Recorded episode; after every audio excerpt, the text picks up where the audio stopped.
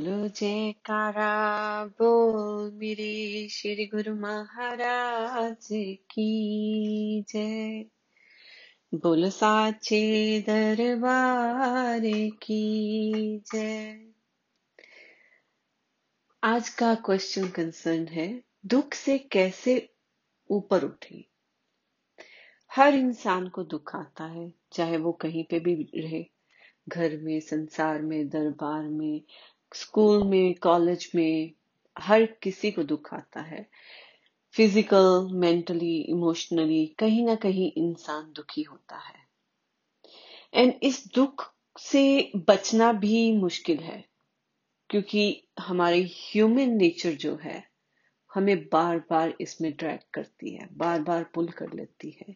छोटी सी भी चोट लगती है तो उसका दुख होता है, कभी इमोशनली कभी मेंटली डिस्टर्ब हो जाते हैं।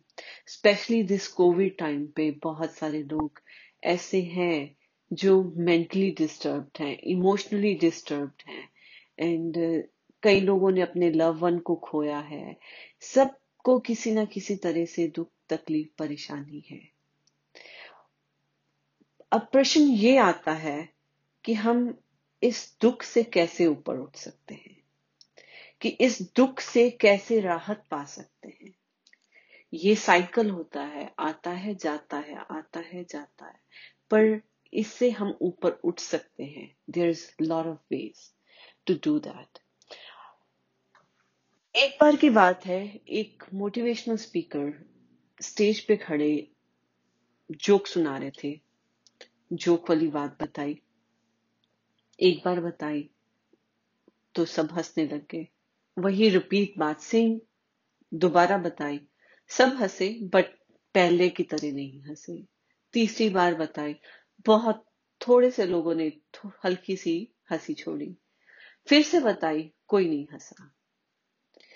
तो उन्होंने समझाया, बोलते, अगर हम सेम जोक पर, एक हँसी वाली बात पर एक बार से ज़्यादा हंसना पसंद नहीं करते, पर जब हमें सेम दुख की बात होती है, उसी दुख को बार बार याद करके रोते हैं। परेशान होते हैं, ऐसा क्यों? क्योंकि हम उस दुख को अपना लेते हैं एक्सेप्ट कर लेते हैं और उसको लेट गो नहीं करते हैं। हमें उसको रिलीज़ करना है। एक्सेप्ट कर लिया कि दुख आया है दैट्स गुड अच्छी बात है। हमें एक्सेप्ट करना है, क्योंकि जब तक उस चीज़ को हम समझ नहीं लेंगे एक्सेप्ट नहीं कर लेंगे, तब तक हम उसको ठीक नहीं कर सकते।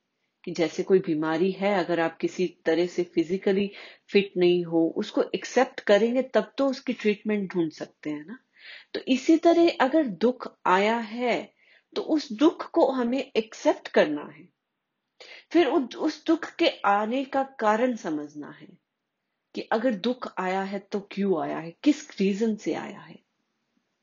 जब उस दुख के रीजन को समझेंगे तो हम अपने दुख से ऊपर उठ सकते हैं।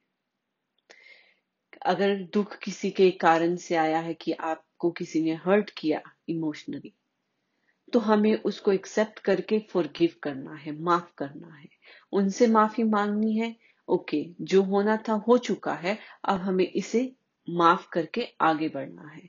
कुछ मिसअंडरस्टैंडिंग हुई है, उसको भूल के आगे बढ़ना है।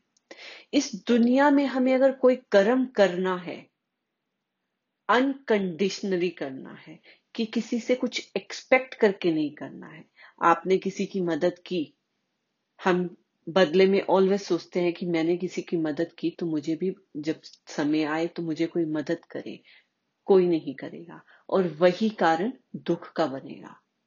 क्योंकि आप सोचोगे कि मेरा जब दुख का समय आया, मुझे किसी की मदद चाहिए, कोई नहीं, मेरी मदद के लिए खड़ा। और आप सबकी मदद के लिए खड़े थे। तो वो सबसे बड़ा दुख का कारण होता है जब हम लोग एक्सपेक्ट करते हैं किसी से कि मेरी कोई मदद करेगा। इसीलिए कहावत आती है ना, नेकी कर दरिया में डाल। सबने सुनी होगी कि नेकी कर दरिया में डाल। अगर किसी की मदद की है, चाहे फाइनेंशियली चाहे इमोशनली चाहे किसी भी तरह से आपने मदद की है? किसी को स्टैंड होने के लिए मदद की है? किसी को सक्सेसफुल होने के लिए मदद की है? किसी को कुछ बनाने के लिए मदद की है? किसी भी तरह से की है? जस्ट लेट इट गो कि आपने वो दान की अनकंडीशनली काम किया। उसके बदले में हमें कुछ नहीं चाहिए। वो आपने कर्म करके दरिया में डाल दिया। मीन्स श्री गुरु महाराज जी के चरणों में समर्पित किया कि आपने किसी की मदद की। आप उसकी मदद करके भूल जाओ। क्योंकि अगर हम भूलेंगे नहीं, हम याद रखेंगे उस चीज़ को कि हमने किसी की मदद की। तो फिर जब आपको उसकी ज़रूरत महसूस होगी तो आप सोचोगे कि मैंने भी उसकी मदद की थी, अब उसका कर्म है कि मेरी मदद करे। तो हम उस कर्म के बंधन में बन जाते हैं। उस कर्म के बंधन से ना बंध कर हम उस नेकी को श्री गुरु महाराज जी के चरणों में समर्पित कर देंगे। तो हमें दुख का कारण नहीं मिलेगा। तो हमें अपने आप को इस चीज़ से ऊपर उठाकर हर कर्म को श्री गुरु महाराज जी के समर्पित करना है। तो हमारे सुख भी उनको समर्पित, हमारे दुख भी उनको समर्पित, हमारे अच्छे कर्म भी उनको समर्पित और हमारे बुरे कर्म भी श्री चरणों में समर्पित। पर निष्काम भाव से हमें कर्म करने हैं। और निष्काम भाव से करेंगे तो श्री गुरु महाराज जी भी हमें हमेशा आशीर्वाद देंगे, खुश रहने का आशीर्वाद देंगे। वो हमारे अंदर विराजमान है और हमें खुशियाँ दे रहे हैं और इस दुख से ऊपर उठने की ताकत भी देते हैं। तो इसीलिए गुरुमुखो, हमें हर कर्म को निष्काम भाव से करके, हर नेकी को श्री गुरु महाराज जी के चरणों में समर्पित करना है। इसी से हम अपने दुखों से ऊपर उठ सकते हैं। जो इस बात को समझ गया, उसको दुख की हवा नहीं लगती। उसको खुशियों की बहार रहती है। तो इसलिए हर किसी से प्यार करो और दिल खोल के प्यार करो। बदले में कुछ आस नहीं रखो। एक केवल और केवल अपने सतगुरु पे आस रखो कि हमें वो सब चीज़ दे रहे हैं। उनकी रजा से सब कुछ हो रहा है। तो उनकी रजा से हो रहा है तो हमें अपने सतगुरु पर विश्वास रखते हुए, उनके बताए हुए नियमों पे चलना चाहिए, जो पाँच दरबार के नियम उन्होंने दिए हैं। आरती, पूजा, सेवा, सत्संग, सुमिरन, ध्यान, ये करेंगे तो हमें निश्चय ही हर दुख से ऊपर उठकर खुशियों की बहार में रहेंगे और सतगुरु की प्रसन्नता पाएँगे। बोलो जयकारा बोल मेरे श्री गुरु महाराज की जय।